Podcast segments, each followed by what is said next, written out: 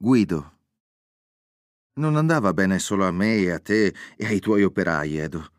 Erano momenti che l'Italia e l'Occidente vissero con una spensieratezza e un ottimismo e una speranza per il futuro che oggi è persino doloroso ricordare e non c'entra nulla la nostalgia.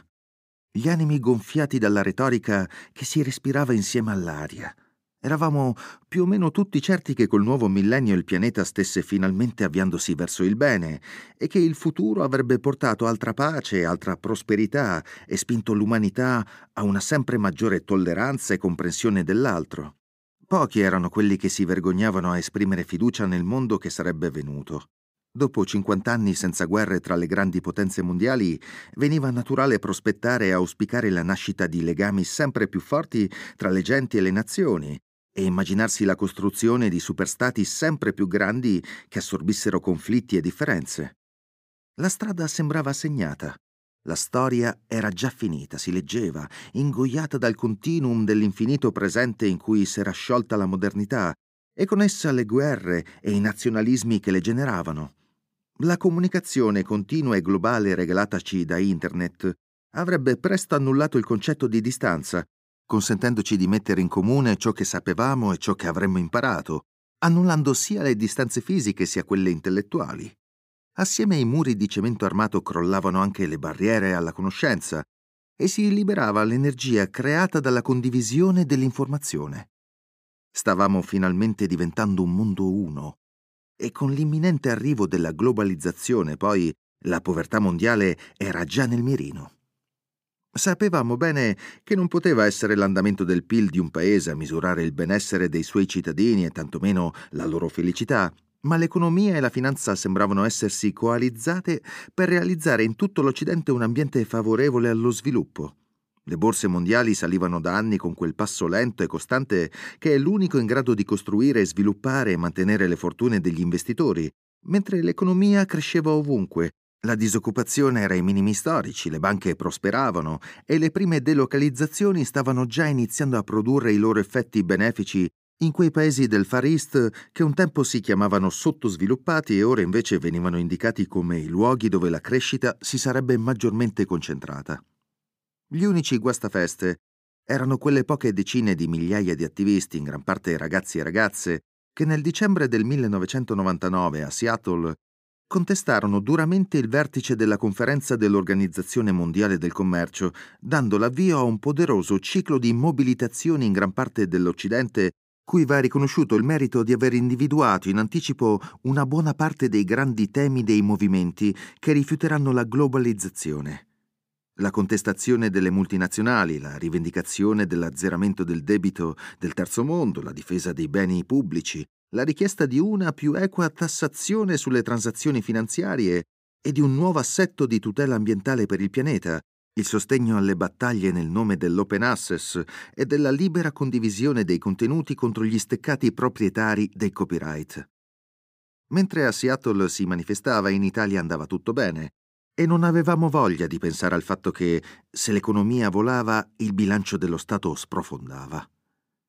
Il valore del debito pubblico, che subito dopo la guerra si fermava al 30% del prodotto industriale lordo del paese, aveva iniziato negli anni di crescita tumultuosa una salita lenta e fisiologica che lo aveva portato a raggiungere il livello dell'80% a metà degli anni 80, per poi impennarsi e arrivare al 120% a metà degli anni 90 e retrocedere al 108% nel 2000, valori molto lontani da quelli di quasi tutti gli altri paesi europei. Può darsi che sia un paragone del tutto improprio perché un paese non è un'azienda e non può certo essere considerato o amministrato come un'azienda, ma questi sono valori che, se riferiti a un'impresa, ne decreterebbero l'immediato fallimento. Significano infatti che l'indebitamento è superiore al fatturato. Durante gli anni di crescita anche in Germania, negli Stati Uniti e in Giappone e in Francia e in Gran Bretagna, le grandi potenze economiche alle quali l'Italia si era via via avvicinata in termini di produzione industriale, era successo che i cittadini si arricchissero mentre lo Stato si impoveriva, ma non nella misura del tutto abnorme in cui era accaduto qui da noi. Dunque, l'idea di unire ancora più strettamente i destini del nostro indebitatissimo paese a quelli di nazioni europee molto più virtuose della nostra magari nella speranza di annacquare il nostro ingestibile debito nella massa del debito degli altri paesi europei meglio amministrati, riscosse un grandissimo favore. Nel 2000 non esisteva infatti nazione più europeista dell'Italia. Una percentuale esorbitante di cittadini si dichiarava entusiasta di far finalmente entrare l'Italia in Europa, abbracciandone senza riserve l'idea e il progetto, esultando alla prospettiva di rinunciare alla vecchia lira, le cui ripetute svalutazioni avevano così grandemente aiutato negli anni la crescita delle nostre aziende, per adottare l'euro, quella che sarebbe diventata la moneta comune di un ristretto numero di stati e l'ossatura di quell'unione monetaria che era però solo il primo passo verso l'unificazione ancor più stretta e forte. Presto sarebbero seguite l'unione fiscale, l'unione bancaria e poi anche quella politica. Gli Stati Uniti d'Europa saremmo diventati. Una comunità di paesi fratelli appena risorti da una terribile guerra che non avrebbe mai più dovuto ripetersi. Un'unione di paesi diversissimi tra loro, ma decisi a vivere nella concordia e a mettere in comune il meglio di ciò che potevano offrire. Il luogo migliore del mondo, insomma, nel migliore dei mondi possibili. Rieccolo il vecchio Pangloss. Eppure, anche scontando la retorica, l'euro è davvero un salto quantistico verso il futuro. Un'impresa politica e finanziaria senza precedenti, un'immensa, coraggiosa scommessa per regalare all'Europa ancor più sviluppo e crescita e benessere. Non pare avere punti deboli. Ma nessuno quasi infatti sembra sbagliato unire ancor più strettamente un mercato di mezzo miliardo di consumatori agiati ed evoluti, fornire loro un'unica banca centrale un'unica valuta che sia forte abbastanza da mantenere bassi i tassi di interesse delle singole nazioni e facilitare l'accesso al credito, ma non così forte da danneggiare la competitività delle esportazioni dei singoli paesi. L'euro sarebbe diventato il nostro dollaro, si diceva, e avrebbe messo l'Europa in condizione di competere da pari a pari con l'America su ogni mercato del mondo, soprattutto su quelli promettentissimi dell'estremo oriente, Cina in primis. In fondo non c'era ragione per cui non saremmo dovuti diventare i migliori in tutto, si diceva. Con l'euro nel portafoglio l'Italia avrebbe avuto tutto da guadagnare poiché avremmo abbandonato i tassi alti della lira e l'euro avrebbe consentito alle nostre aziende di finanziarsi a costi più bassi, e così avrebbero esportato ancora di più, guadagnato ancora di più, investito ancora di più, assunto ancora di più. Con l'euro al nostro fianco avremmo sbaragliato tutti, anzi, avremmo continuato a sbaragliare tutti. Non c'erano dubbi, anche perché insieme alla moneta unica sarebbe arrivata anche la globalizzazione, una parola immensa per definire un concetto altrettanto immenso che ai tempi non fu né ben spiegato né soprattutto ben compreso. Opporvisi sembrava insensato comunque, visto che veniva raccontata come un processo storico virtuoso e inarrestabile che avrebbe creato maggior benessere e giustizia sociale in tutto il pianeta, rimediando alle conseguenze dello sceno egoismo occidentale che da secoli depredava il resto del mondo per arricchirsi alle sue spalle, figlio primogenito del colonialismo.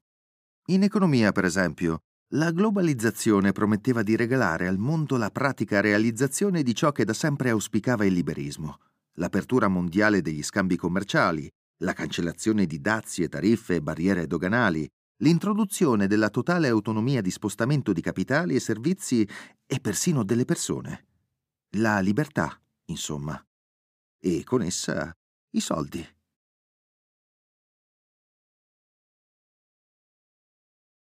Edoardo.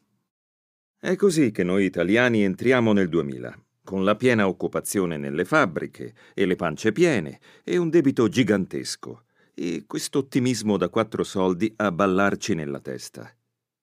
Eccola finalmente la via maestra al progresso, ci spiegarono unanimi premi Nobel e politici, economisti e filosofi e industriali e commentatori d'ogni autorevolezza attraverso la televisione, i giornali e la radio e i libri e persino i film.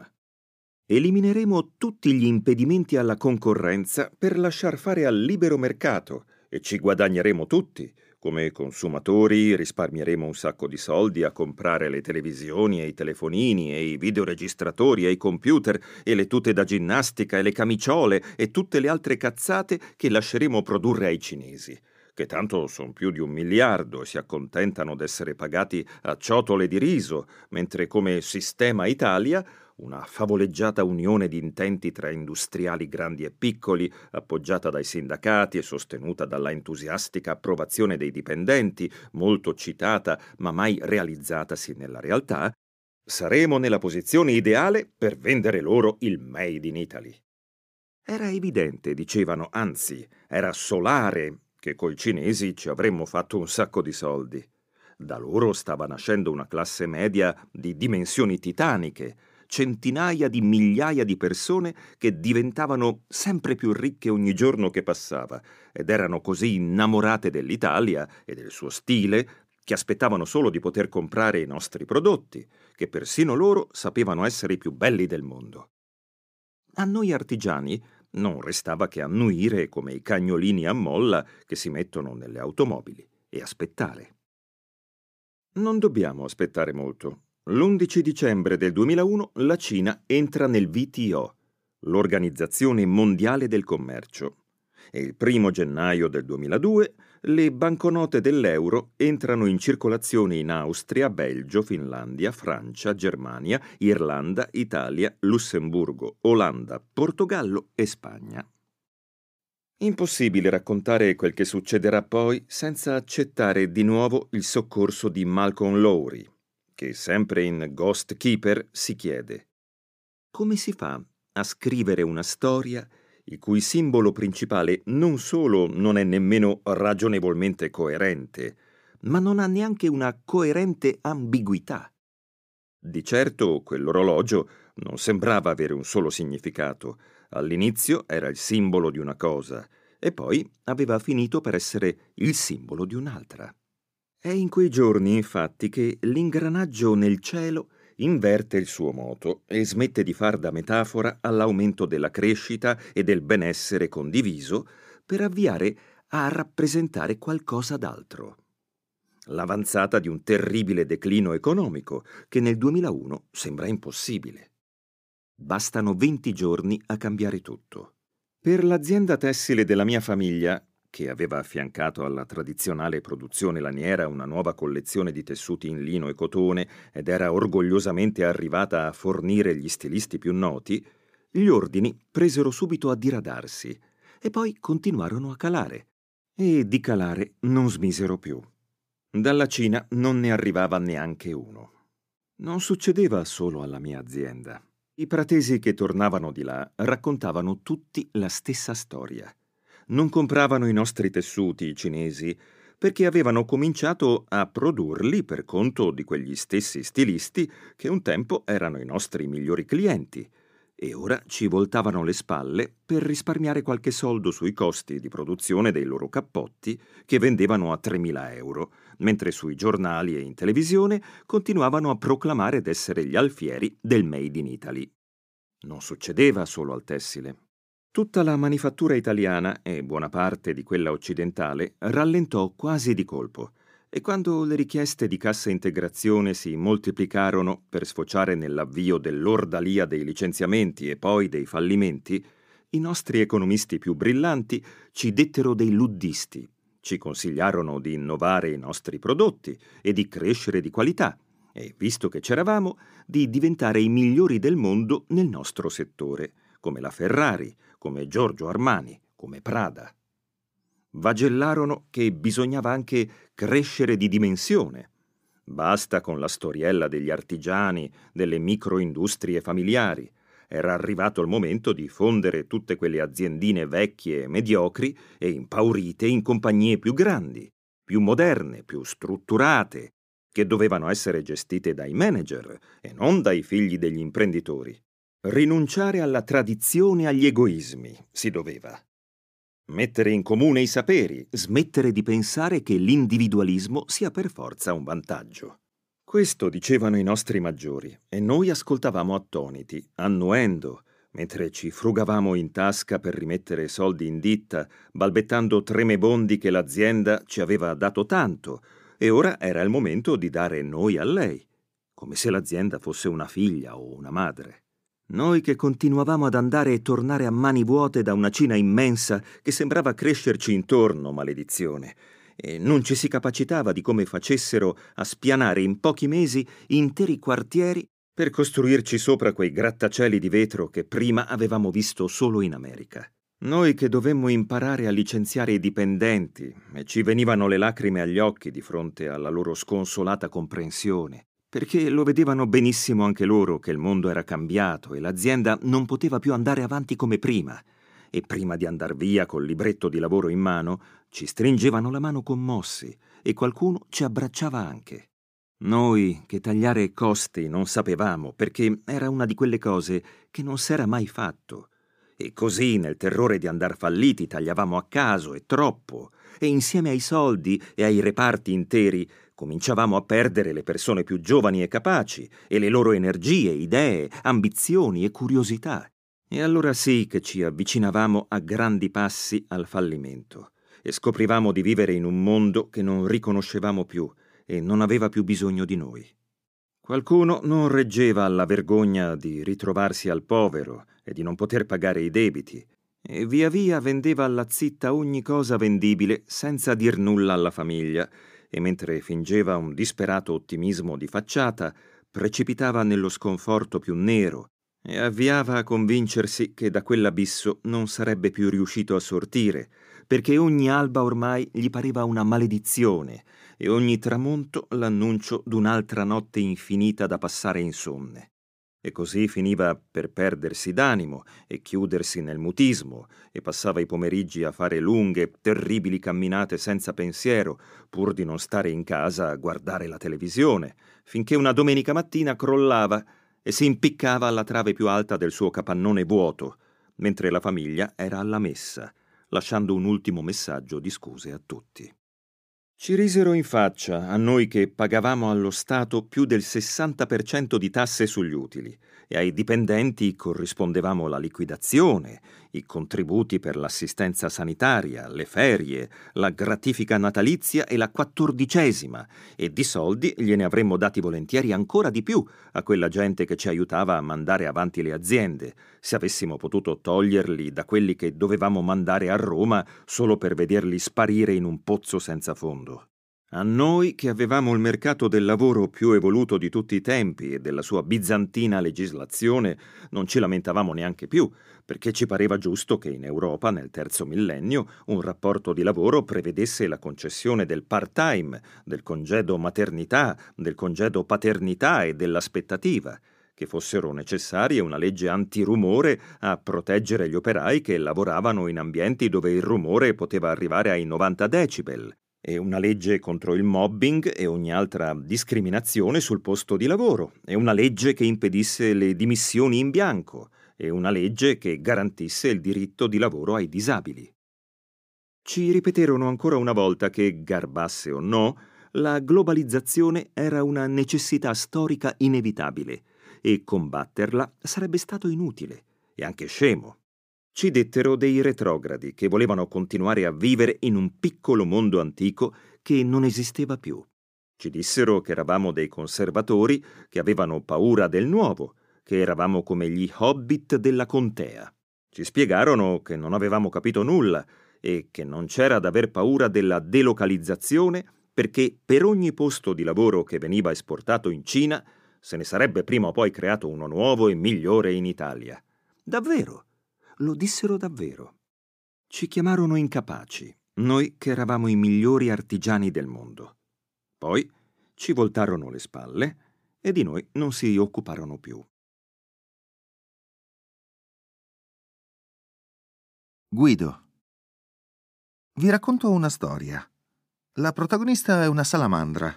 Non ne ricordo il nome scientifico, ma ricordarmelo non farebbe nessuna differenza e non aggiungerebbe nulla a ciò che voglio dire. Era una specie piuttosto rara di salamandra, però.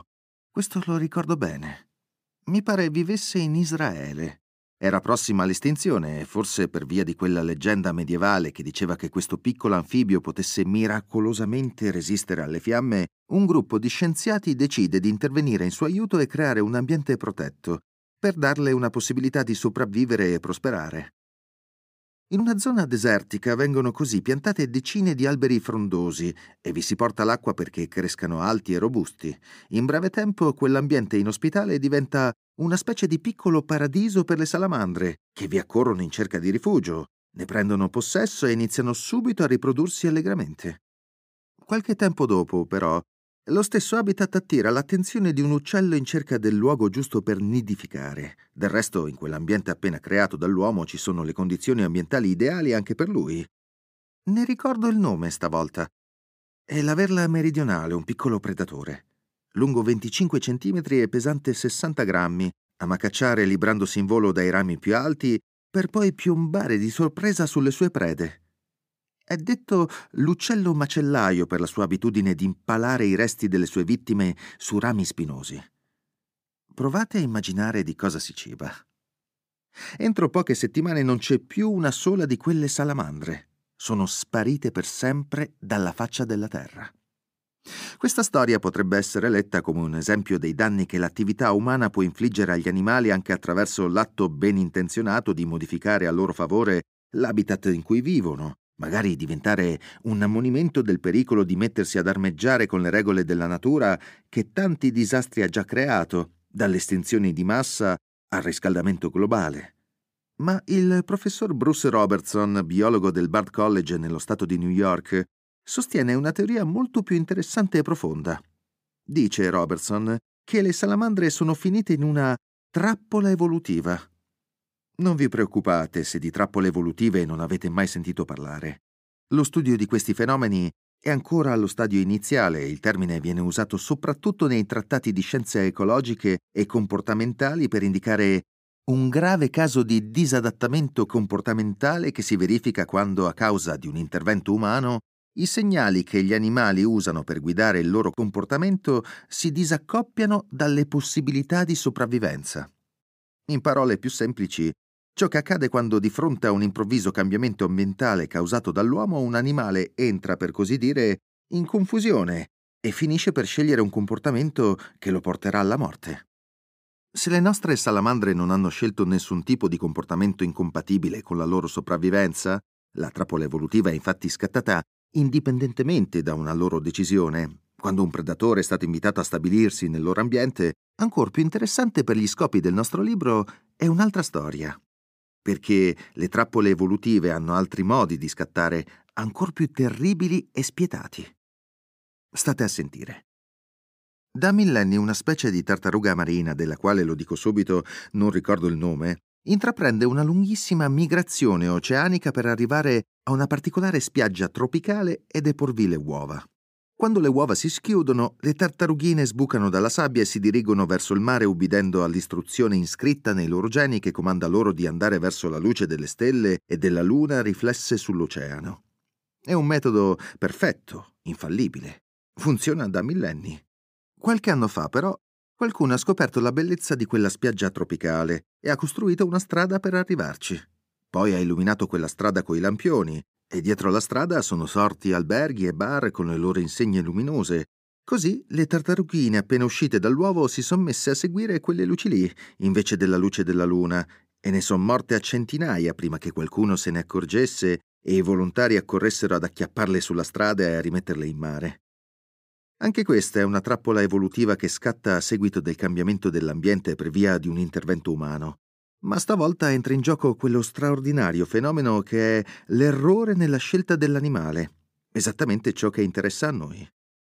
In questo caso è proprio la caratteristica più evoluta delle nostre tartarughine marine, quella straordinaria, quasi magica capacità di orientarsi appena nate verso la luce della luna e delle stelle, che invece di rappresentare un formidabile strumento di sopravvivenza diventa d'improvviso dannosa e le porta alla morte. L'ambiente cambia e tu fai la scelta sbagliata ed è proprio il tuo pregio maggiore a condannarti. Muori perché sei migliore. Edoardo. La Cina dovrebbe dichiarare giorno di festa nazionale l'11 dicembre. È il giorno in cui nel 2001 venne ammessa nella WTO, l'Organizzazione Mondiale del Commercio. Fu un'entrata trionfale. Non dovettero sottostare a nessuna condizione i cinesi. non vennero nemmeno invitati a iniziare ad avvicinare la loro legislazione sul lavoro al sistema di norme, regole, diritti e protezioni sociali conquistati in Occidente dai lavoratori dopo decenni e decenni di lotte sindacali. Non gli fu nemmeno consigliato di iniziare a ridurre le emissioni inquinanti della loro industria leggera e pesante, a limitare lo scarico in atmosfera di CO2, a rispettare la tutela internazionale di brevetti e marchi. Non gli venne nemmeno richiesto di non usare coloranti tossici per tingere i prodotti destinati ai bambini, come i giocattoli e i pigiamini. Soprattutto ai cinesi non fu nemmeno suggerito di iniziare a concedere una parvenza di diritti civili ai loro cittadini, un briciolo, un misero briciolo di democrazia. Di tutti gli errori commessi da coloro che alla fine del millennio guidavano le sorti dell'Occidente, quello fu senza dubbio il maggiore. Cosa pensavano di poter addomesticare la Cina? Davvero si illusero che le forze di mercato, che con l'avvento della globalizzazione si intendevano di instillare nel sistema cinese, fossero così potenti da riuscire a scardinare anche quella dittatura, dopo aver rovesciato il Cremlino? Contavano sulla sollevazione improvvisa e incontenibile di centinaia di milioni di entusiasti dei paninacci di McDonald's e della Coca-Cola. S'eran forse dimenticati di ciò che era successo solo pochi anni prima in piazza Tiananmen? Perché solo in un sistema democratico, vorrei ricordare, è garantita al cittadino quella libertà di pensiero e di azione che lo fa diventare un soggetto capace di realizzare nella società gli effetti delle teorie economiche. Non si può predicare il liberismo e in suo nome mettere in mano ai sudditi di una dittatura il destino del sistema produttivo mondiale. I sudditi non sono cittadini, non sono elettori e soprattutto non sono liberi e dunque non possono comportarsi secondo i dettami delle teorie economiche liberiste. Ubbidiranno alle leggi che il Partito Comunista Cinese imporrà loro e non certo al mercato, quelle centinaia di milioni di cinesi che forse un giorno diventeranno classe media. La loro non sarà, non potrà essere, quella virtuosa libera scelta che andrà a premiare la migliore offerta disponibile per qualità e prezzo. Compreranno ciò che il Partito Comunista Cinese consentirà loro di comprare. In futuro, per gli studiosi, sarà difficile da credere, mi rendo conto, ma è così, alla grulla, che l'Occidente libero e ricco e progredito, la terra dove nei parlamenti si dibatte giustamente delle condizioni di trasporto delle bestie destinate al macello, apre i suoi mercati a una dittatura senza chiedere in cambio l'adozione di nessuno di quei diritti umani fondamentali che costituiscono la sua storia e la sua anima e la sua fonte legislativa, e però rappresentano anche una gran parte dei costi delle sue imprese. La dittatura ringrazia e irrompe nelle reti del commercio mondiale garantendosi la più totale autonomia e libertà, attingendo dalle teorie del libero mercato solo le parti che le convengono.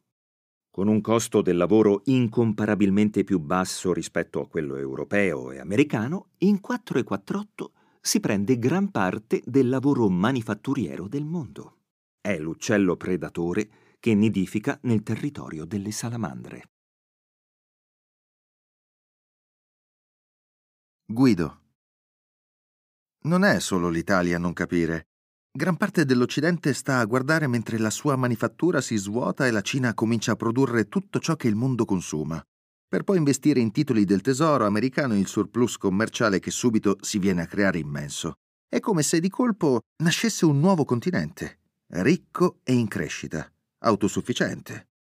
Una delle riviste economiche più influenti lo battezza China America e ne mostra la bandiera, con le quattro stelle della bandiera rossa di Pechino accostate a quelle della bandiera americana.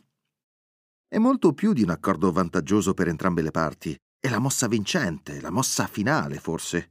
La trappola evolutiva perfetta.